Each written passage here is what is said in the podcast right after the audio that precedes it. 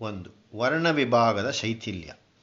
ಗೀತೋಪದೇಶದ ಮುಖ್ಯಾಂಶಗಳಲ್ಲಿ ಅತಿ ಮುಖ್ಯವಾದದ್ದು ಸ್ವಧರ್ಮ ನಿಷ್ಠೆ ಸ್ವಧರ್ಮದ ನಿರ್ಧಾರವಾದರೋ, ಅಲ್ಲಿ ಚಾತುರ್ವರ್ಣ್ಯ ವ್ಯವಸ್ಥೆಯನ್ನು ಅವಲಂಬಿಸಿಕೊಂಡಿದೆ. ಬ್ರಹ್ಮ, ಕ್ಷತ್ರಿಯ, ವೈಶ್ಯ, ಶೂದ್ರ ಈ ನಾಲ್ಕು ಜಾತಿಗಳು ಬೇರೆ ಬೇರೆಯಾದವು. ಅವುಗಳ ಧರ್ಮಗಳು ಬೇರೆ ಬೇರೆಯಾದವು. ಇದು ಅಲ್ಲಿಯ ಮತ. ಅರ್ಜುನನು ಯುದ್ಧ ಮಾಡಬೇಕು, ಯುದ್ಧ ಮಾಡಲೇಬೇಕು, ಯುದ್ಧ ಮಾಡದಿದ್ದರೆ ಪಾಪ. ಅದು ಹೇಗೆಂದರೆ ಯುದ್ಧವು ಕ್ಷತ್ರಿಯನ ಧರ್ಮ. ಅರ್ಜುನನು ಕ್ಷತ್ರಿಯ. ಅವನಿಗೆ ಯುದ್ಧ ಕರ್ತವ್ಯತೆ ವರ್ಣಧರ್ಮದಿಂದ ಬಂದದ್ದು. ಹೀಗೆ ಧರ್ಮಾಧರ್ಮ ನಿರ್ಣಯದಲ್ಲಿ ಜಾತಿ ಮುಖ್ಯವೆಂದು ಸಿದ್ಧವಾಯಿತು. ನಮ್ಮ ಕಾಲದಲ್ಲಾದರೂ ಜಾತಿ ಬಹುವಾಗಿ ಖಿಲವಾಗಿದೆ. ಹಿಂದಿನ ವರ್ಣ ವ್ಯವಸ್ಥೆ ಈಗ ಸಡಲಿ ಕುಸಿದು ಬೀಳುತ್ತಿದೆ. ಈಗ ಧರ್ಮಾಧರ್ಮ ನಿರ್ಣಯ ಹೇಗೆ ಎಂದು ಪ್ರಶ್ನೆ ಹೇಳುವುದು ಸಂಗತವಾಗಿದೆ. ಈಗ ನಡೆದಿರುವ ಜಾತಿ ಸಾಂಕರ್ಯವನ್ನು ಸರಿಯೆಂದು ಅಂಗೀಕರಿಸೋಣವೇ, ತಪ್ಪೆಂದು ವಿರೋಧಿಸೋಣವೇ, ಇದು ನಮಗಿರುವ ಪ್ರಶ್ನೆ. ಇದಕ್ಕೆ ಸಮಾಧಾನವನ್ನು ಹುಡುಕುವುದರಲ್ಲಿ ಸಾಂಕರ್ಯವೆಂಬುದರ ಸ್ವರೂಪ ಪರಿಣಾಮಗಳನ್ನು ಸಂಕ್ಷೇಪವಾಗಿ ವಿಚಾರ ಮಾಡುವುದು ಸಂಗತವಾಗಿದೆ. ಸಾಂಕರ್ಯವೆಂದರೆ ಬೆರಕೆ. ಇಲ್ಲಿ ಜಾತಿ ಕುಲಗಳ ಬೆರಕೆ.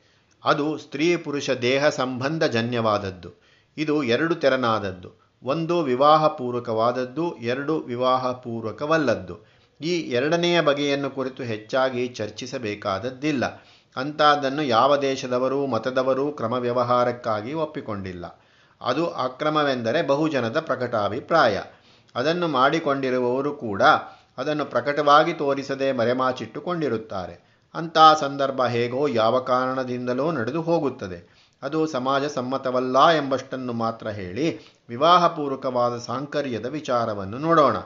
ಇಲ್ಲಿ ಮುಖ್ಯ ಪ್ರೇರಕವಾಗತಕ್ಕದ್ದು ವಧುವಿನಲ್ಲಿಯೋ, ವರನಲ್ಲಿಯೋ ವರಿಸುವವನ ಅಥವಾ ವರಿಸುವವಳ ಕಣ್ಣಿಗೆ ಕಾಣಬರುವ ಆಕರ್ಷಣೆಗಳು. ಅವು ವಿಶೇಷವಾಗಿ ರೂಪ, ಧನ, ಪ್ರತಿಷ್ಠೆ, ಅಧಿಕಾರ, ಕೀರ್ತಿ ಇವು. ಈ ಗುಣಸಂಪತ್ತುಗಳು ದೂಷ್ಯಗಳಲ್ಲ, ಅಪೇಕ್ಷಣೀಯಗಳೇ. ವಿವಾಹದ ಮುಖ್ಯೋದ್ದೇಶಕ್ಕೆ ಸಾಧಕವಾಗುವಷ್ಟು ಮಟ್ಟಿಗೆ ಅವು ಅವಶ್ಯಗಳೇ ಸರಿ. ಹಾಗಾದರೆ ವಿವಾಹದ ಮುಖ್ಯೋದ್ದೇಶವೇನು? ವಿವಾಹವು ಒಂದು ಜೀವ ಸಂಸ್ಕಾರ, ಲೌಕಿಕಾನುಕೂಲ ಮಾತ್ರದ ವ್ಯವಸ್ಥೆಯಲ್ಲ. ಇದೇ ಹಿಂದೂ ಜನಕ್ಕೂ ದೇಶಾಂತರಗಳವರೆಗೂ ಇರುವ ಮೂಲ ಭೇದ. ಇಲ್ಲಿ ಮಿಕ್ಕ ಜನದ ದೃಷ್ಟಿಯೇ ಬೇರೆ, ನಮ್ಮ ದೃಷ್ಟಿಯೇ ಬೇರೆ. ನಮ್ಮಲ್ಲಿ ವಿವಾಹದ ಮುಖ್ಯ ತತ್ವ ಅದು ಜೀವ ಸಂಸ್ಕಾರವೆಂಬುದು ಎಂದು ಹೇಳಿದೆವು. ಆ ಸಂಸ್ಕಾರದ ಉದ್ದೇಶಗಳು ಮುಖ್ಯವಾಗಿ ನಾಲ್ಕು. ಧರ್ಮ ಸಹಭಾಗಿತ್ವ, ವಂಶಾನುಕ್ರಮ ರಕ್ಷಣೆ, ಆತ್ಮಾಂತರ್ಗುಣ ವಿಕಾಸ, ಸಮಾಜ ಪ್ರಯೋಜನ. ಇವುಗಳಲ್ಲಿ ಮೊದಲನೆಯ ಎರಡು ನಮ್ಮ ಕಾಲದಲ್ಲಿ ಕೆಲ ಮಂದಿಗೆ ಅಪ್ರಸಕ್ತವೆಂದು ತೋರಬಹುದು. ಧರ್ಮ ಸಹಭಾಗಿತೆ ಎಂದರೆ ವ್ರತದಾನಾದಿ ಭಗವತ್ ಕಾರ್ಯಗಳಲ್ಲಿಯೂ, ವಿವಾಹಾದಿ ಸಾಮಾಜಿಕ ಕಾರ್ಯಗಳಲ್ಲಿಯೂ ಪತಿ ಪತ್ನಿಯರಿಬ್ಬರು ಸಹವರ್ತಿಗಳಾಗಬೇಕೆಂದು ಭಾರ್ಯೆಯನ್ನು ಬಿಟ್ಟು ಯಾವ ಶಾಸ್ತ್ರ ಕಾರ್ಯವನ್ನೂ ಮಾಡಲಾಗದು. ಪೂಜೆ, ಪುರಸ್ಕಾರಗಳ ಪರಿಸಮಾಪ್ತಿಯಲ್ಲಿ ಧರ್ಮಪತ್ನಿಯಾದವಳು ಧಾರೆ ಎರೆದು ಕೃಷ್ಣಾರ್ಪಣವೆಂದು ಗಂಡನೊಡನೆ ಕೈಜೋಡಿಸಬೇಕು. ಹೀಗೆ ಸಮಸ್ತ ಧರ್ಮ ಕಾರ್ಯಗಳಿಗೂ ಅವಶ್ಯವಾಗಿ ಜೊತೆಗೊಡಬೇಕಾದವಳು ವಿವಾಹಿತ ಪತ್ನಿ. ವಂಶಧರ್ಮವೆಂದರೆ ಒಂದು ಕಡೆ ಧರ್ಮ ಪ್ರಜಾ ಸಂತತಿ, ಇನ್ನೊಂದು ಕಡೆ ಆ ಸಂತಾನದಿಂದ ಸಾಧ್ಯವಾಗುವ ಕುಲಧರ್ಮ, ಜಾತಿ ಧರ್ಮಗಳು ಮತ್ತು ಪೂರ್ವಪಿತೃ ಶ್ರಾದ್ದಾದಿಗಳು. ಇದನ್ನೇ ಕುಲಕ್ಷಯೇ ಪ್ರಣಶ್ಯಂತಿ ಕುಲಧರ್ಮಾ ಸನಾತನಾ ಸಂಕರೋ ನರಕಾಯೈವ ಕುಲಜ್ಞಾನಂ ಕುಲಸ್ಯ ಚ, ಪತಂತೆ ಪಿತರೋ ಹ್ಯೇಷಾಂ ಲುಪ್ತಪಿಂಡೋದಕ ಕ್ರಿಯಾ ಎಂಬಲ್ಲಿ ಅರ್ಜುನನು ಸೂಚಿಸಿರುವುದು. ಹೆಚ್ಚು ವಿವರಣೆ ಇಲ್ಲಿ ಅನಾವಶ್ಯಕ. ವಿವಾಹ ಸಂಸ್ಕಾರದ ಮತ್ತೊಂದು ಮುಖ್ಯ ಪ್ರಯೋಜನ ಆತ್ಮಗುಣ ವಿಕಾಸ ಗಂಡು, ಹೆಣ್ಣು ಪತಿಪತ್ನಿಯರಾದರಲ್ಲಿ ಪರಸ್ಪರ ಗುಣ ಪರಿಪೂರಕರಾಗುತ್ತಾರೆ ಅನ್ಯೋನ್ಯ ಶಿಕ್ಷಕರೂ ಆಗುತ್ತಾರೆ. ದಾಂಪತ್ಯವು ಮೃದು, ಮಧುರ ಮಾರ್ಗದಲ್ಲಿ ಕ್ಷಣೇ ಕ್ಷಣೇ ನಡೆಯುತ್ತಿರುವ ನೀತಿ ಶಿಕ್ಷಣ. ಕಷ್ಟಾನುಭವ, ಸುಖಾನುಭವಗಳಲ್ಲಿಯೂ, ಚಿಂತೆಯಲ್ಲಿಯೂ, ಉದ್ದೇಶಗಳಲ್ಲಿಯೂ ಇಬ್ಬರೂ ಸಹಭಾಗಿಗಳಾಗಿರುವುದರಿಂದ ಇಬ್ಬರ ಹೃದಯಗಳು ವಿಕಸಿತಿಗಳಾಗಿ ಇಬ್ಬರೂ ಲೋಕಾನುಭವ ಸಂಪಾದಿಸಿ ಯುಕ್ತಾಯುಕ್ತ ಪರಿಜ್ಞಾನವನ್ನು ಬೆಳೆಸಿಕೊಳ್ಳುತ್ತಾರೆ. ಅವರಿಬ್ಬರ ಸ್ವಾಭಾವಿಕ ದೋಷಗಳು ಹಾಗೆಯೇ ಕ್ರಮೇಣ ಕಳೆದು ಎರಡು ಜೀವಗಳು ಪರಿಪಾಕಕ್ಕೆ ಬರುತ್ತವೆ. ಈ ಜೀವ ಪರಿಪಾಕದಿಂದ ಮನಸ್ಸು ಕ್ರಮೇಣ ಉನ್ನತವಾಗಿ ತಾತ್ಕಾಲಿಕದಿಂದ ಪರಮಾರ್ಥದ ಕಡೆಗೆ ತಿರುಗುತ್ತದೆ. ಸಣ್ಣ ಸಣ್ಣ ಮಮತೆಗಳಿಂದ ಮನಸ್ಸು ವಿಶಾಲ ಲೋಕ ಸಹಾನುಭೂತಿಯ ಕಡೆಗೆ ತಿರುಗುತ್ತದೆ. ಇದೇ ಆಧ್ಯಾತ್ಮಿಕ ವಿವೇಕಕ್ಕೆ ದಾರಿ. ಲೋಕನೀತಿ ಸಮುನ್ನತಿಗೂ ಇದೇ ತಕ್ಕ ಅಭ್ಯಾಸ. ಈ ನೀತಿ ವಿಕಾಸಗಳು, ಆಧ್ಯಾತ್ಮಿಕ ಪ್ರಗತಿಯು ಆಕ್ರಮ ಸಂಬಂಧಗಳಿಂದಲೂ ಕಳ್ಳ ಕೂಡಿಕೆಗಳಿಂದಲೂ ಲಭಿಸಲಾರವು ಸಂಕರ ದಾಂಪತ್ಯಕ್ಕೂ ಆ ಪ್ರಯೋಜನಗಳು ಸುಲಭವಲ್ಲ. ಏಕೆಂದರೆ ಅಲ್ಲಿ ಸಮಾಜದ ಪ್ರಭಾವವಿರದು. ದಾಂಪತ್ಯ ಜೀವನದ ನಾನಾ ಸಂದರ್ಭಗಳಲ್ಲಿ ಬಂಧು ಮಿತ್ರರ ಮತ್ತು ನೆರೆಹೊರೆಯ ಸಮಾಜದ ಸಂಪರ್ಕವು ಅವಶ್ಯವಾಗುತ್ತದೆ. ಹಾಗೆ ಬಂದ ಸಮಾಜ ಸಂಪರ್ಕದಲ್ಲಿ ದಂಪತಿಗಳಿಗೂ ಸಮಾಜಕ್ಕೂ ಪರಸ್ಪರ ಉಪಕಾರವಾಗುತ್ತದೆ. ವಿವಾಹವೆಂಬ ಪದ್ಧತಿಯಿಂದಾಗುವ ಪ್ರಯೋಜನಗಳಲ್ಲಿ ಈ ಸಮಾಜ ಪ್ರಯೋಜನ ದೃಷ್ಟಿ ಅತ್ಯಂತ ಮುಖ್ಯವಾದದ್ದು. ಹಿಂದೂ ಜನಕ್ಕೂ ಇತರರಿಗೂ ಇರುವ ಭೇದಗಳಲ್ಲಿ ಇದು ಇನ್ನೊಂದು ಮುಖ್ಯವಾದ ಅಂಶ. ಮಿಕ್ಕ ಜನಕ್ಕೆ ಮದುವೆ ಎಂಬುದು ವೈಯಕ್ತಿಕ ಘಟನೆ. ಹಿಂದೂಗಳಿಗೆ ಮದುವೆ ಎಂಬುದು ಸಾಮಾಜಿಕ ಘಟನೆ. ನಮ್ಮಲ್ಲಿ ಈಚೀಚಿನ ದೊಡ್ಡ ಮನುಷ್ಯರಲ್ಲಿ ವಿವಾಹವು ವ್ಯಕ್ತಿ ಮಾತ್ರದ ಪ್ರಸಕ್ತಿ ಎಂಬ ಅಭಿಪ್ರಾಯ ಬರುತ್ತಿದೆ. ಗಂಡು ಯಾರಾದರಾಗಲಿ, ಹೆಣ್ಣು ಯಾರಾದರಾಗಲಿ, ಅವರವರಿಗೆ ಇಷ್ಟವಾದವರನ್ನು ಅವರವರು ಕಟ್ಟಿಕೊಳ್ಳಲಿ. ಅವರಷ್ಟಕ್ಕವರು ಸುಖವಾಗಿ ಇದ್ದರೆ ಸಾಕು. ಅವರಿಂದ ನಮಗೇನಾಗಬೇಕು ಎಂಬಿ ರೀತಿಯಲ್ಲಿ ಮಾತನಾಡುವ ರೂಢಿ ಬಂದಿದೆ. ಅದು ತುಷ್ಟಪುಷ್ಟರ ಮಾತು ಕಷ್ಟ ಸಂಭವವನ್ನು ಕಾಣದಿರುವವರ ಮಾತು, ಅದಕ್ಕಿಂತ ಹೆಚ್ಚಾಗಿ ಜೀವೋತ್ಕರ್ಷದ ಚಿಂತೆಯಿಲ್ಲದವರ ಮಾತು. ಒಂದು ವಿವಾಹವು ಅವರಿಬ್ಬರ ಸಂತೋಷದಷ್ಟು ಮಟ್ಟಿನ ಮಾತೆಂಬುದು ದೂರಾಲೋಚನೆಯಲ್ಲದ್ದು ಮತ್ತು ಸಂಕೋಚ ಭಾವನೆಯದು. ವಿವಾಹವಾಗುವುದು ಸಮಾಜದ ಹಿತಾಭಿವೃದ್ಧಿಗಾಗಿ ದಾಂಪತ್ಯದಿಂದ ಸಂತಾನಾದಿ ಪರಿಣಾಮಗಳ ನಿರ್ವಾಹಕ್ಕೆ ಸಮಾಜವು ಬಾಧ್ಯಪಟ್ಟಿರುತ್ತದೆ. ಸ್ವಜನದಲ್ಲಿ ದುರ್ಬಲರಾದವರು, ನಿರ್ಗತಿಕರು, ಅಂಗಹೀನರು, ಭಾಗ್ಯಹೀನರು, ತಮ್ಮ ಜನದ ಕುಟುಂಬ ಯಾವುದಾದರೂ ಚೆನ್ನಾಗಿದ್ದೀತೆ, ತಮಗೆ ಎಲ್ಲಿ ಅಲ್ಲಿ ಆಶ್ರಯ ದೊರೆತೀತೆ ಎಂದು ನಿರೀಕ್ಷಿಸಿಕೊಂಡಿರುತ್ತಾರೆ. ಒಂದು ಕುಟುಂಬದ ಯೋಗಕ್ಷೇಮಗಳು ಮತ್ತು ಹತ್ತು ಕುಟುಂಬಗಳ ಯೋಗಕ್ಷೇಮಗಳನ್ನು ಅವಲಂಬಿಸಿಕೊಂಡಿರುತ್ತವೆ. ಹಾಗೆಯೇ ಹತ್ತಕ್ಕೆ ಆಶ್ರಯವೂ ಆಗುತ್ತದೆ. ಇದು ಹಿಂದೂ ಅವಿಭಕ್ತ ಕುಟುಂಬದ, ಸಮಷ್ಟಿ ಕುಟುಂಬದ ಮಹಾಗುಣ.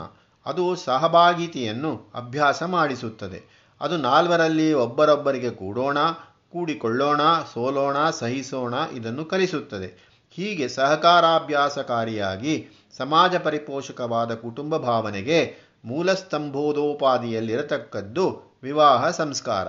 ಆದದ್ದರಿಂದಲೇ ಹರಿಜಾನರಾದಿಯಾಗಿ ಸಮಸ್ತ ಹಿಂದೂ ವರ್ಣಗಳಲ್ಲಿಯೂ ವಿವಾಹವೆಂಬುದು ಸಮಸ್ತ ಸಮಾಜಕ್ಕೂ ಸಂಬಂಧಪಟ್ಟ ಘಟನೆ ಎಂದು ಪೂರ್ವಕಾಲದಿಂದ ಭಾವನೆ ಸಾಮಾನ್ಯವಾಗಿ ಬಂದಿದೆ. ವಿವಾಹ ಕಾಲಕ್ಕೆ ಸ್ವಸಮಾಜಸ್ಥರೆಲ್ಲರನ್ನೂ ಕರೆಯಬೇಕೆಂಬ ನಿರ್ಬಂಧವು ಅವರೆಲ್ಲ ಸೇರಿ ಕನ್ಯಾದಾನಕ್ಕೆ ಅನುಜ್ಞೆ ಕೊಡಬೇಕೆಂಬ ಪದ್ಧತಿಯು ಸರ್ವರೂ ಅದನ್ನು ಹರಸಬೇಕೆಂಬ ಕೋರಿಕೆಯು ವಿವಾಹವು ವೈಯಕ್ತಿಕ ಘಟನೆ ಮಾತ್ರವಲ್ಲ, ಅದು ಸಾಮಾಜಿಕ ಘಟನೆ ಎಂಬುದನ್ನು ಸ್ಥಿರಪಡಿಸುತ್ತವೆ. ಈ ಮೇಲೆ ಹೇಳಿದ ನಾಲ್ಕು ಸಂಸ್ಕಾರ ಪ್ರಯೋಜನಗಳ ದೃಷ್ಟಿಯಿಂದ ವಿವಾಹವನ್ನು ನೋಡಿದರೆ ವಿವಾಹದ ಪರಿಣಾಮಗಳು ದೇಹ ಮಾತ್ರದವಲ್ಲ, ಆಧ್ಯಾತ್ಮಿಕಗಳು ಭೋಗ ಮಾತ್ರದವಲ್ಲ, ಜೀವೋತ್ಕರ್ಷದವು ಎಂಬುದು ಸ್ಪಷ್ಟಪಡುತ್ತದೆ. ಹೀಗೆ ಆಧ್ಯಾತ್ಮಿಕವೂ ಪಾರಮಾರ್ಥಿಕವೂ ಮನುಷ್ಯ ಜೀವನದ ಮುಖ್ಯಾಂಶಗಳೆಂದು ಒಪ್ಪಿಕೊಂಡ ಮೇಲೆ ವಿವಾಹದಲ್ಲಿ ಮೊದಲು ಗಣ್ಯವಾಗಬೇಕಾದ ಲಕ್ಷಣಗಳು ವಧುವರರ ಅನುಪೂರ್ವಿ, ಗೃಹ ಸಂಪ್ರದಾಯ, ಧರ್ಮ ಸಾಹಚರ್ಯ ಇವು. ಅವು ಮುಖ್ಯ ಸಂಗತಿಯಾಗಿ ರೂಪ ಸಂಪತ್ತು ಪ್ರತಿಷ್ಠೆ ಮೊದಲಾದವು ಗೌಣಾಂಶಗಳಾಗುತ್ತವೆ. ಯಾರು ಈ ಜೀವ ಸಂಸ್ಕಾರ ಸೌಕರ್ಯಗಳನ್ನು ಉಪೇಕ್ಷಿಸಿ ರೂಪೈಶ್ವರ್ಯಾದಿಗಳಿಗಾಗಿಯೇ ಜಾತಿ ಕುಲಗಣನೆಯನ್ನು ವರ್ಜನ ಮಾಡುತ್ತಾರೋ, ಅವರ ಮುಖ್ಯವಾದದ್ದಕ್ಕೆ ಕೊಡಬೇಕಾದ ಬೆಲೆಯನ್ನು ಗೌಣವಾದದ್ದಕ್ಕೆ ಕೊಡುತ್ತಾರೆ. ತಾತ್ಕಾಲಿಕ ಲಾಭಕ್ಕಾಗಿ ಚಿರಕಾಲದ ಲಾಭವನ್ನು ತೊರೆಯುತ್ತಾರೆ. ದೇಹ ಭೋಗವನ್ನು ಗಣಿಸಿ ಆತ್ಮೋತ್ಕರ್ಷಕ್ಕೆ ತಡೆ ಮಾಡಿಕೊಳ್ಳುತ್ತಾರೆ. ಇದು ಜಾತಿ ಸಾಂಕರ್ಯ ಕುಲಸಾಂಕರ್ಯಗಳಲ್ಲಿರುವ ಅಪಾಯ. ಧರ್ಮ ವಿಷಯದಲ್ಲಿ ಭಗವಂತನು ಶ್ರೇಯಾನ್ ಸ್ವಧರ್ಮೋ ವಿಗುಣ ಪರಧರ್ಮಾತ್ ಸ್ವನುಷ್ಠಿತಾತ್ ಎಂದು ಹೇಳಿರುವ ಉಪದೇಶವು ವಿವಾಹ ಪ್ರಕರಣಕ್ಕೂ ಅನ್ವಯಿಸುತ್ತದೆ. ಸ್ವಜಾತಿಯ ಹೆಣ್ಣು ಬೇರೊಂದು ಹೆಣ್ಣಿನಷ್ಟು ರೂಪವತಿ ಎಲ್ಲದಿದ್ದರೂ, ಸ್ವಜಾತಿಯ ಗಂಡು ಬೇರೊಂದು ಗಂಡಿನಷ್ಟು ಹಣವಂತನೂ ಪ್ರತಿಷ್ಠಾವಂತನೂ ಆಗದಿದ್ದರೂ, ಅವರು ಸ್ವಧರ್ಮಕ್ಕೂ, ಸ್ವಸಮಾಜ, ಸ್ವಸಂಪ್ರದಾಯಗಳಿಗೂ ಹೆಚ್ಚು ಸುಲಭವಾಗಿ ಒಗ್ಗಿಕೊಳ್ಳುತ್ತಾರೆ. ಆಕೆ ಹೆಚ್ಚು ಇಷ್ಟದಿಂದ ಧರ್ಮ ಸಹಭಾಗಿಯಾಗುತ್ತಾಳೆ ಅವನು ಹೆಚ್ಚು ಉತ್ಸಾಹದಿಂದ ಧರ್ಮ ಪಾಲನೆಗೆ ಒದಗುತ್ತಾನೆ. ಅನ್ಯ ಜಾತಿಯ ಆಕೆ ಹೆಚ್ಚು ರೂಪವತಿಯಾಗಿದ್ದರೂ ಧರ್ಮ ಸಹಭಾಗಿತೆಯು ಸಮಾಜದ ಸಹಭಾಗಿತೆಯು ಆಕೆಗೆ ಅಷ್ಟು ಸ್ವಾಭಾವಿಕವಾಗದು. ಅಷ್ಟು ಸುಲಭವಾಗದು. ಇದು ಮೂಲತತ್ವ. ಇಂಥದ್ದು ಸಾಂಕರ್ಯದ ಪ್ರತಿಕೂಲತೆ. ಆದುದರಿಂದ ಅರ್ಜುನನು, ಸ್ತ್ರೀಷು ದುಷ್ಟಾಸು ವಾರ್ಷ್ಣೇಯ ಜಾಯತೆ ವರ್ಣಸಂಕರಹ ಎಂದು ಪ್ರಲಾಪಿಸಿದ್ದು. ಮಹಾಭಾರತದ ವೇಳೆ, ವೇಳೆಗೆ ವರ್ಣಸಂಕರವಾಗಿದ್ದರ ಲಕ್ಷಣಗಳು ಹೇರಳವಾಗಿ ಕಂಡುಬರುತ್ತವೆ. ಅದು ಪ್ರಕೃತಿಯ ನೈಜದಿಂದ ಆದದ್ದು, ಯಾರೊಬ್ಬರಿಂದಲೂ ಆದದ್ದಲ್ಲ. ಮನುಷ್ಯ ಚರಿತ್ರೆಯ ಸ್ವತವಿಕಾಸದಿಂದ ಆದದ್ದು. ಕಾಲತಂತ್ರವನ್ನು ಆಗಲೇ ನೋಡಿದ್ದೇವೆ. ಕೊಳೆಯುವುದಕ್ಕೆ ಮೊದಲಾದ ಹಣ್ಣು ಬರಬರ ಇನ್ನಷ್ಟು ಕೊಳೆಯುವಂತೆ ದ್ವಾಪರ ಯುಗದಲ್ಲಿ ಮೊದಲಾದ ಸಾಂಕರ್ಯ ಕಲಿಯುಗದಲ್ಲಿ ಮತ್ತು ಹೆಚ್ಚುವುದು ಸ್ವಾಭಾವಿಕವೇ ಸರಿ. ಆದರೆ ಇದನ್ನು ಕುರಿತು ಹಲುಬಿ ಪ್ರಯೋಜನವೇನು? ಈ ವಿಷಯಕ್ಕೆ ಇನ್ನೊಂದು ಪಕ್ಕವಿದೆ. ಅದನ್ನು ನೋಡಬೇಕು. ನಮಗೆ ಸಾಂಕರ್ಯ ತೋರುವುದು ಪಟ್ಟಣಿಗರ ಎತ್ತರೆತ್ತರದ ಪ್ರದೇಶಗಳಲ್ಲಿ ಮಾತ್ರ. ಧನಿಕರೂ, ಪ್ರತಿಷ್ಠಾವಂತರೂ, ಅಧಿಕಾರೋನ್ನತರೂ ಆದ ಜನ ನಾನಾ ಕಾರಣಗಳಿಂದ ಸಾಂಕರ್ಯ ಮಾಡಿಕೊಂಡಿದ್ದಾರೆ. ಇವರು ಪಟ್ಟಣಗಳಲ್ಲಿರುವ ನವನಾಗರಿಕರು.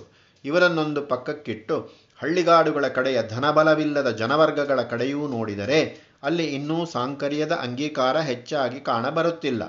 ಅಲ್ಲಿಯ ಜನ ತಮ ತಮಗೆ ಅನಾದಿಯಾಗಿ ಬಂದಿರುವ ಕುಲಭೇದ, ಜಾತಿಭೇದ, ಪಂಗಡದ ಭೇದಗಳನ್ನು ಹಾಗೆಯೇ ಉಳಿಸಿಕೊಂಡು ಬಂದಿರುತ್ತಾರೆ.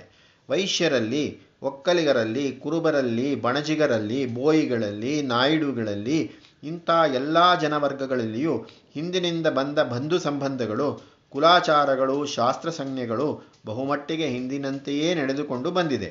ಸಾಂಕರ್ಯವು ಬ್ರಾಹ್ಮಣ ಜನದಲ್ಲಿ ಬಂದಿರುವಷ್ಟು ಇತರ ಹಿಂದೂ ಜನರಲ್ಲಿ ಬಂದಿಲ್ಲ. ಹೀಗೆ ಹಿಂದೂ ಸಮಾಜದ ಹೆಚ್ಚಿನ ಭಾಗದಲ್ಲಿ ವರ್ಣ ವ್ಯವಸ್ಥೆ ಈಗಲೂ ಭದ್ರವಾಗಿದೆ. ಸಾಂಕರ್ಯವು ಇನ್ನು ಮುಂದಕ್ಕೆ ಅಲ್ಲಿಯೂ ಹರಡಬಹುದಲ್ಲವೇ ಎಂದರೆ ಹರಡಬಹುದು ಎಂದೇ ಹೇಳೋಣ. ಅದು ಹರಡೀತು ಎಂದು ಒಪ್ಪಿಕೊಂಡ ಮಾತ್ರದಿಂದ ಅದು ಹರಡಲು ತಕ್ಕದ್ದು ಎಂದು ಒಪ್ಪಿಕೊಂಡಂತಾಗಲಿಲ್ಲ. ಅನಿವಾರ್ಯವಾದದ್ದೆಲ್ಲ ಅಪೇಕ್ಷಣೀಯವೆಂದು ಸಿದ್ಧವಾಗುವುದಿಲ್ಲ. ಹಾಗಾದರೆ ಯಾರಿಗೆ ವರ್ಣ ವ್ಯವಸ್ಥೆಯಲ್ಲಿ ನಂಬಿಕೆ ಉಂಟೋ, ಅವರು ಮಾಡಬೇಕಾದದ್ದೇನು? ಅವರ ಕರ್ತವ್ಯ ಎರಡು ವಿಧವಾಗಿದೆ. ಒಂದು, ಇದುವರೆಗೆ ನಡೆದು ಹೋಗಿರೋ ಸಾಂಕರ್ಯವನ್ನು ಇನ್ನು ಮುಂದಕ್ಕೆ ಅವರಿಂದ ತಡೆಯಲಾಗದ ಸಾಂಕರ್ಯವನ್ನು ಕಾಲದ ಕಾರ್ಯವೆಂದು ಸಹಿಸಬೇಕಾದದ್ದು. ಅಲ್ಲಿ ದ್ವೇಷದಿಂದ ಪ್ರಯೋಜನವಾಗದು. ಅದನ್ನು ವಿರೋಧಿಸಬೇಕಾದದ್ದಿಲ್ಲ. ಅನುಕರಿಸಬೇಕಾದದ್ದೂ ಇಲ್ಲ. ಅದೊಂದು ನವೀನ ಜಾತಿ. ಅದರಷ್ಟಕ್ಕೆ ಅದು ಇದ್ದುಕೊಳ್ಳುತ್ತದೆ. ಎರಡು. ಪೂರ್ವಬಾಂಧವ್ಯಗಳನ್ನು ವಂಶಪಾರಿಶುದ್ಧ್ಯವನ್ನು ಆದಷ್ಟು ಮಟ್ಟಿಗೆ ಕಾಪಾಡಿಕೊಳ್ಳಬೇಕಾದದ್ದು ವರ್ಣವಿಶ್ವಾಸಿಗಳಿಗೆ ಪ್ರಧಾನ ಕರ್ತವ್ಯ. ಜಾತಿಗಳು ಅವುಗಳಲ್ಲಿ ಪಂಗಡಗಳೂ ಇರುವುದು ದೋಷವೆಂದು ಸಮಾಜಕ್ಕೆ ಅದರಿಂದ ಹಾನಿ ಎಂದು ಕೆಲವರು ವಾದಿಸುತ್ತಾರೆ. ಅದು ಭ್ರಾಂತೀಯವಾದ ಎಂಬುದರಲ್ಲಿ ನನಗೆ ಸಂದೇಹವಿಲ್ಲ. ಸಣ್ಣ ಸಣ್ಣ ವರ್ಗ ವಿಭಾಗಗಳು ಎರಡು ದೃಷ್ಟಿಯಿಂದ ಪ್ರಯೋಜನಕರವಾದವು. ಮೊದಲನೆಯದಾಗಿ, ಆಯಾ ಪಂಗಡದಲ್ಲಿ ಕೆಲ ಕೆಲವು ವಿಶೇಷ ಗುಣಶಕ್ತಿಗಳು, ಕೆಲ ಕೆಲವು ಕುಶಲತೆ ನಿಪುಣತೆಗಳು ಕುಲ ಪರಂಪರೆಯಿಂದ ಬೆಳೆದು ಬಂದು ತೀಕ್ಷ್ಣತೆಯನ್ನು ಸೂಕ್ಷ್ಮತೆಯನ್ನು ಪಡೆಯುತ್ತವೆ. ಇದೇ ಕುಲಕಸಬು ಎಂಬುದರ ಗುಣಾಂಶ. ಒಂದು ಕೆಲಸದಲ್ಲಿ ನಿಪುಣತೆ ಬೆಳೆಯುವುದು ಒಳಪಂಗಡಗಳಲ್ಲಾಗುವ ಸ್ಪೆಷಲೈಸೇಷನ್ ಕೃಷಿ ವಿಶೇಷದ ಅಧಿಕ್ಯದಿಂದ ಮತ್ತು ಅಲ್ಲಿಯ ಗೃಹ ವಾತಾವರಣ ಪ್ರಭಾವದಿಂದ. ಇದಕ್ಕೆ ಉದಾಹರಣೆಗಳು, ಇಂಗ್ಲೆಂಡಿನ ಕಸಬುದಾರಿಯ ಪರಿಸ್ಥಿತಿಯಲ್ಲಿ ಈ ಹೊತ್ತಿಗೂ ಕಾಣುಬರುತ್ತವೆಂದು ಬಲ್ಲವರು ಹೇಳುತ್ತಾರೆ. ಜಾತಿ ಪಂಗಡಗಳಿಂದಾಗುವ ಎರಡನೆಯ ಪ್ರಯೋಜನವೆಂದರೆ, ಅದು ಆ ಜನಕ್ಕೆ ಒಂದು ಸೆಕ್ಯೂರಿಟಿ ಸುರಕ್ಷಿತತೆಯ ಭಾವನವನ್ನು ಇಂಟಿಮೆಸಿ ಆಪ್ತತೆಯ ಭಾವನೆಯನ್ನು ಕೊಡುತ್ತದೆ. ಭಾವನಾ ವಿಶಾಲತೆಯನ್ನು ವಿಸ್ತಾರ ಜೀವನವನ್ನು ಎಲ್ಲರೂ ಹೊಗಳುತ್ತೇವೆ. ಆ ಉತ್ಸಾಹದಲ್ಲಿ ವಾತಾವರಣ ಪರಿಮಿತಿಯ ಬೆಲೆಯನ್ನೂ, ಮನಸ್ಸಿನ ಪರಿಸರ ಸ್ವೀಯತೆಯನ್ನೂ, ಬೆಲೆಯನ್ನು ಮರೆಯುತ್ತೇವೆ. ಸಾಮಾನ್ಯ ಮನುಷ್ಯನ ಜೀವನದಲ್ಲಿ ವಿಸ್ತಾರವಾದದ್ದಕ್ಕೆ ಹೇಗೆ ಒಂದು ಜಾಗವುಂಟೋ ಪರಿಮಿತವಾದದ್ದಕ್ಕೂ ಹಾಗೆಯೇ ಒಂದು ಜಾಗ ಉಂಟು.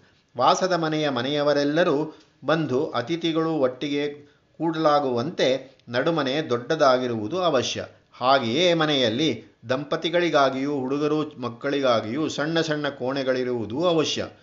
ಒಬ್ಬನೊಬ್ಬ ಮಹಾರಾಜರು ಹೊಸದಾಗಿ ಅರಮನೆ ಕಟ್ಟಿಸಿದಿರಂತೆ. ತಮ್ಮ ಸ್ನೇಹಿತರಾದ ಇನ್ನೊಬ್ಬ ಮಹಾರಾಜರನ್ನು ಅಲ್ಲಿಗೆ ಬರಮಾಡಿಕೊಂಡು ಆ ಅತಿಥಿಗೆ ಹೊಸ ಅರಮನೆಯ ನಾನಾ ಭಾಗಗಳನ್ನು ತೋರಿಸುತ್ತಿದ್ದರಂತೆ. ಎಲ್ಲಿ ಹೋದರೂ ವಿಶಾಲವಾದ ಸಭಾಂಗಣಗಳು, ವಿಸ್ತಾರವಾದ ಮಂಟಪಗಳು, ಎಲ್ಲೆಲ್ಲೂ ಬೆಳಕು, ಎಲ್ಲೆಲ್ಲೂ ಗಾಳಿ, ಇದನ್ನೆಲ್ಲ ನೋಡಿಯಾದ ಮೇಲೆ ಅತಿಥಿ ಮಹಾರಾಜರು ಮಾಲೀಕ ಮಹಾರಾಜರನ್ನು ಹೀಗೆ ಕೇಳಿದರು. ಅರಮನೆ ಬಹು ಸೊಗಸಾಗಿದೆ. ಆದರೆ ನೀವು ವಾಸ ಮಾಡುವುದೆಲ್ಲಿ? ಇಲ್ಲೇ. ಏನಯ್ಯ, ಇಷ್ಟು ದೊಡ್ಡ ಹಾಲುಗಳಲ್ಲಿ ಯಾರಾದರೂ ವಾಸ ಮಾಡುತ್ತಾರೆಯೇ? ಇಲ್ಲಿ ಸಭೆ ನಡೆಯಬಹುದು, ಒಡ್ಡೋಲಗವಾಗಬಹುದು. ವಾಸ ಮಾಡುವುದು ಬೇರೆಯ ಮಾತಲ್ಲವೇ? ಹಾಗೆಂದರೆ, ವಾಸ ಮಾಡುವುದೆಂದರೆ ಆಪ್ತತೆ, ಗೋಪ್ಯ. ನೀವು ನಿಮ್ಮ ಹೆಂಡತಿಯೊಡನೆ ಸರಸವಾಡಬೇಕಾದರೆ ಅದಕ್ಕೆ ಅಂತರಂಗ ಬೇಡವೇ? ಈ ಬಟ್ಟ ಬಯಲಿನಲ್ಲಾಗುತ್ತದೆಯೇ ಅದು? ಇಂಥದ್ದು ಪರಿಮಿತ ಸ್ಥಳದ ಪ್ರಯೋಜನ. ಜಾತಿಯ ಪಂಗಡ, ಒಳಪಂಗಡಗಳಲ್ಲಿ ಮನುಷ್ಯನಿಗೆ ಒಂದು ಆತ್ಮೀಯತೆಯ ಭಾವ ಉಂಟಾಗುತ್ತದೆ. ನಾನು ನನ್ನವರು ಎಂಬ ಅಭಿಮಾನ ಉಂಟಾಗುತ್ತದೆ ಈ ಆಪ್ತತೆ, ಮಮತೆಗಳೇ ಎಲ್ಲ ಜೀವನೋತ್ಸಾಹಕ್ಕೂ ಮೂಲ ಪ್ರೇರಕಗಳು. ಜಾತಿ ಪಂಗಡ ತಪ್ಪಾದರೆ ಭಾರತೀಯತೆ ಎನ್ನುವುದೇನು, ದೇಶೀಯತೆ ಎನ್ನುವುದೇನು, ಅವು ಮನುಷ್ಯವರ್ಗದ ವಿಭಾಗಗಳೇ. ಕೇವಲ ತತ್ವದೃಷ್ಟಿಯಿಂದ ನೋಡಿದರೆ ಕೆಳಗೆ ನೆಲ, ಮೇಲೆ ಆಕಾಶ. ಇವೆರಡೇ ಮನುಷ್ಯನಿಗಿರುವ ಮೇರೆಗಳು. ಅವೆರಡನ್ನು ನೋಡಿ ಮನೆ ಕಟ್ಟಿಕೊಳ್ಳದೆ ಬಟ್ಟಬಯಲಿನಲ್ಲಿ ಬದುಕುವವನು ಯಾರು? ದೇಹದ ವಾಸಕ್ಕೆ ಮನೆ ಹೇಗೋ ನೆರೆಹೊರೆ ಹೇಗೋ, ಮನಸ್ಸಿನ ವಾಸಕ್ಕೆ ಜಾತಿ ಹಾಗೆ, ಬಂಧು ಮಂಡಲಿ ಹಾಗೆ. ಸರ್ವತ್ರ ಸಮದರ್ಶನವು, ಪೂರ್ಣಜ್ಞಾನಿಯ ವೃತ್ತಿ, ಕುಲ, ಗ್ರಹ, ಸಮಾಜಗಳು, ಇನ್ನೂ ಜ್ಞಾನವನ್ನು ಸಂಪಾದಿಸುತ್ತಿರುವವನಿಗೆ ಬೇಕಾಗಿರುವ ಸಾಧನಗಳು. ಸಾರಾಂಶ ಇಷ್ಟು. ಜಾತಿ ವ್ಯವಸ್ಥೆ, ವರ್ಣ ವ್ಯವಸ್ಥೆಗಳಲ್ಲಿ ಮೂಲತಃ ದೋಷವಿಲ್ಲ, ಗುಣವುಂಟು. ಐರೋಪ್ಯರ ಜೀವವಿಜ್ಞಾನ ವಂಶವಿಜ್ಞಾನಗಳು ಇದಕ್ಕೆ ವಿರೋಧವಾಗಿ ಏನನ್ನೂ ಕಂಡಿಲ್ಲ. ಐರೋಪ್ಯರಲ್ಲಿಯೂ ಸಮಾಜ ವಿಭಾಗ, ವರ್ಗ ವಿಭಾಗಗಳುಂಟು. ನಮ್ಮಲ್ಲಿ ಎಷ್ಟು ಶಾಸ್ತ್ರೋಕ್ತವಾಗಿಲ್ಲದಿದ್ದರೂ ಜನರೂಢಿಯಲ್ಲಿ ಬಹುಮಟ್ಟಿಗೆ ಉಂಟು. ಅವರಲ್ಲಿ ಅದು ಹೇಗಾದರಿದ್ದುಕೊಳ್ಳಲಿ? ಅದನ್ನು ನಾವು ಅನುಕರಣೆ ಮಾಡಬೇಕಾದದ್ದಿಲ್ಲ. ಆದರೆ ಕಾಲವಶದಿಂದ ಬಂದಿರುವ ಸಂದರ್ಭ ವ್ಯತ್ಯಾಸಗಳಿಗೆ ತಕ್ಕಂತೆ ತಿದ್ದಿ ಹೊಂದಿಕೊಳ್ಳಬೇಕಾದದ್ದು ನಮಗೆ ಈಗ ಕರ್ತವ್ಯವಾಗಿದೆ. ಲೋಕದಲ್ಲಿ ಕ್ಷತ್ರಿಯ ರಾಜರು ಎಂದು ಮುಗಿದರೋ ಅಂದು ಮನುಸ್ಮೃತಿ ಅಧಿಕಾರ ಮುಗಿಯಿತು. ಈಗ ಜಾತಿ ಏನಿದ್ದರೂ ವ್ಯಷ್ಟಿ ಜನದ ಜೀವನ ಕ್ಷೇತ್ರದಲ್ಲಿ ವಿವಾಹಾದಿ ಸಂಬಂಧಿಗಳಲ್ಲಿ ನಿಂತಿದೆ. ಅದರಿಂದ ರಾಷ್ಟ್ರಕ್ಕೆ ಯಾವ ಅನನುಕೂಲತೆಯೂ ಆಗುವಂತಿಲ್ಲ. ಆ ಪುರಾತನ ವ್ಯವಸ್ಥೆಯನ್ನು ಒಡೆಯುವುದು ಅವಶ್ಯವಲ್ಲ. ಅಪಾಯಕಾರಿ.